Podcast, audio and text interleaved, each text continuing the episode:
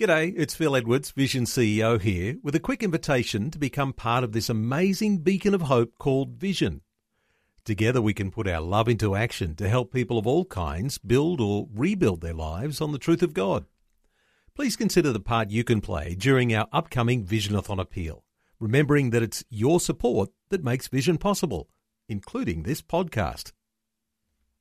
2020, bringing a biblical perspective on life, culture, and current events. Weekdays on UCB's Vision Radio Network. Find out more at vision.org.au. Time once again to catch up on what's happening in federal politics. Lyle Shelton is the managing director of the Australian Christian Lobby. Joins us again as he does every Monday. Lyle, great to catch up with you again. Yeah, good to be with you again, Matt. Well, Lyle, it's uh, D-Day again. Here we go again. The politicians are back in Canberra. They've got two weeks of sitting before a long winter break. No hibernation, though, for the politicians. A lot to get through in the next two weeks. Yes, there is, Matt. Uh, they're back in Canberra uh, today uh, for this last crucial last sitting before they uh, depart back to their electorates until the 10th of August. So, so quite a long break coming up. But uh, there's plenty on the uh, agenda of the government. Uh, there's still budget measures to get through.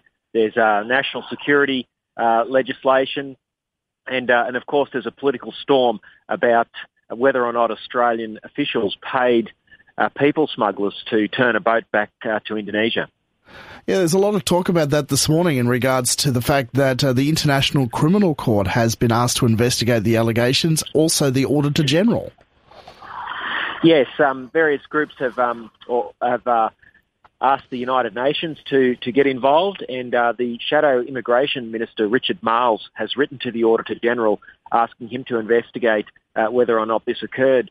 Uh, interesting over the weekend uh, that the Prime Minister hasn't um, confirmed nor denied that this took place, uh, preferring to say that the government doesn't discuss its tactics or, or, what it does in terms of its um, its work to try and uh, turn back the boats.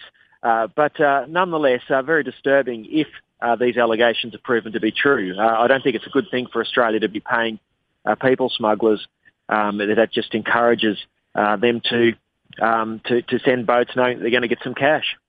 And I think that was one of the main issues that the government looked at when they first set up the whole uh, Operation Sovereign Borders and the fact that the people smugglers are getting uh, money to bring people to Australia illegally, if that's the, the right terminology. But uh, lots of talk about that with regards to are we paying back fishing boats? Are we sending money back overseas when we really should be just looking at ways that we could welcome strangers to the border? Yeah, that's right, Matt. Um, uh, it certainly would would be a concern. Um, I think it, it has been right that the, the government uh, has worked to try and stop people smuggling. Uh, too many people uh, were dying and drowning, and of course, too many people who couldn't afford to pay people smugglers were missing out. And uh, Matt, one of the, the big groups that are missing out uh, are the people in the Middle East at the moment, caught up in the Iraq and Syria war there with Islamic State. And um, this is um, this is where we really should be focusing our efforts. Australia's response to what is the worst humanitarian crisis since World War II is uh, is patently inadequate. Uh, there's millions of refugees there. There's people caught up um, uh, under persecution. Uh, many of them Christians, or the majority of them Christians, uh, and of course other Muslims such as Yazidis and Shia. And uh, Australia really should be looking to find ways to bring more of those people out to play our part in helping alleviate that crisis. Now, also this week, uh, the government is going to be looking at ways that they can get some of their budget measures through. Now, this has caused a little bit of controversy. The, the uh, small business package has made its way through the House of Representatives, but uh, the Finance Minister, Senator Matthias Cormann, says they want to get it through the Senate as well. But it's the second half of their uh, budget package regarding childcare funding that is possibly going to run into a fair bit more pushback than they would have realised. That's right, Matt. Uh, the small business package uh, has got the support of the Labor Party, so uh, that uh, the government with Labor's numbers in the Senate uh, will be able to get that through, and small businesses will be able to um, achieve those tax write-offs for buying uh, items under twenty thousand dollars.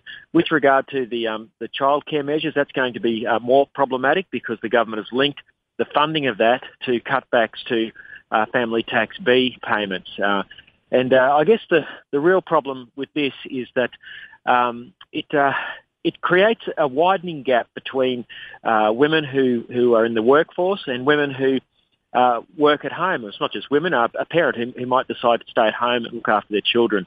And I think there's some serious equity issues with the government's uh, very generous childcare package. Um, nothing wrong with uh, supporting childcare, but uh, it shouldn't be at the expense of creating a widening gap between those who choose to uh, look after children at home. Can you refresh our memories, Lyle? What is the government proposing in regards to their childcare changes that they're hoping will be able to uh, push it through the Senate? Well, the, the government wants to um, to introduce uh, much more generous uh, childcare subsidies. Um, the, the, exact figure just escapes me at the moment, Matt. Um, there's a lot of detail on this, but uh, it, it's extremely generous. And to fund that, uh, they're cutting back on family tax Part B. Uh, now, that, that of course affects um, people who, who might have one parent uh, at home. Uh, now, admittedly, they're doing it at the higher end of the, uh, the scale, but um, this uh, largesse on behalf of the government towards um, women who, who work uh, in the workforce and trying to get them into the workforce is really uh, widening this gap between those who choose to have uh, their kids looked after at home. And um, I think you know social policy should encourage uh, that wherever possible. Um, there's many women who, who, particularly during the preschool years, uh, would like to be at home with their kids and they shouldn't be disadvantaged through uh, government policy and that's exactly what this measure is doing. So do you think that the Senate will get it through? Because uh, from what I've heard, the, the Labor Party, the Greens and even some of the independents uh, are very much against these uh, cuts to the family tax benefit. I think it could be very problematic for the government, Matt. Um, uh, there's certainly the noises that are being made by uh, Labor and the crossbenchers uh, suggest uh, it's going to be very difficult to get it through. Um, but uh, that'll be the subject of negotiations this week, and now this uh, sitting fortnight uh, will will reveal all. Now, just lastly, Lyle, uh, one of the other things we mentioned there at the start of our conversation was looking at uh, citizenship laws for dual nationals, with the government floating the possibility of cancelling dual citizenship, so cancelling the Australian side of dual citizenship for people who have headed overseas to fight with the Islamic terror groups. Uh, what's the ACL's position on cancelling citizenship? Look, um, this this really just goes to uh, I think an issue of um, due process and ensuring that that uh, there's uh, proper reviews and, and balances here. If, if someone has been fighting with a terrorist organisation, now, you know, we're not talking about um, a foreign army here. We're talking about a terrorist organisation that beheads people, that uh, rapes, that uh, pillages.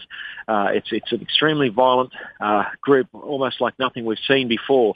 And um, I think it's quite appropriate uh, for the government to to look at this sort of a measure.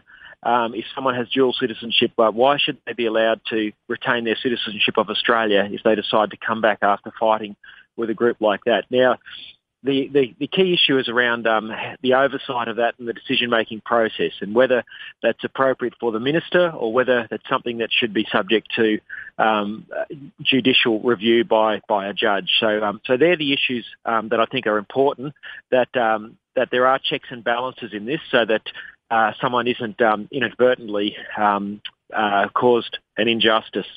It's got to be tricky too, in the fact that uh, you know citizenship in general is difficult to gain and therefore also difficult to lose. I mean, like if you're a dual citizen, that means that uh, there is the possibility of having repercussions with the person or the the sovereign nation of which that person holds dual citizenship with, um, between Australia and well, I don't know, many yeah. other countries around the world where you're, you're, looking at trade issues, you're looking at security joint uh, issues. Yep. I think um, what this does, it sends a message that um, citizenship has uh, privileges, but it also has responsibilities. And uh, if you're going to go and fight with a group like Islamic State, and remember there's over 100 Australians uh, fighting with Islamic State at the moment, which is extraordinary that uh, young people, mainly young men from our suburbs, um, would uh, would take such a drastic step to go and fight with this heinous uh, terror group.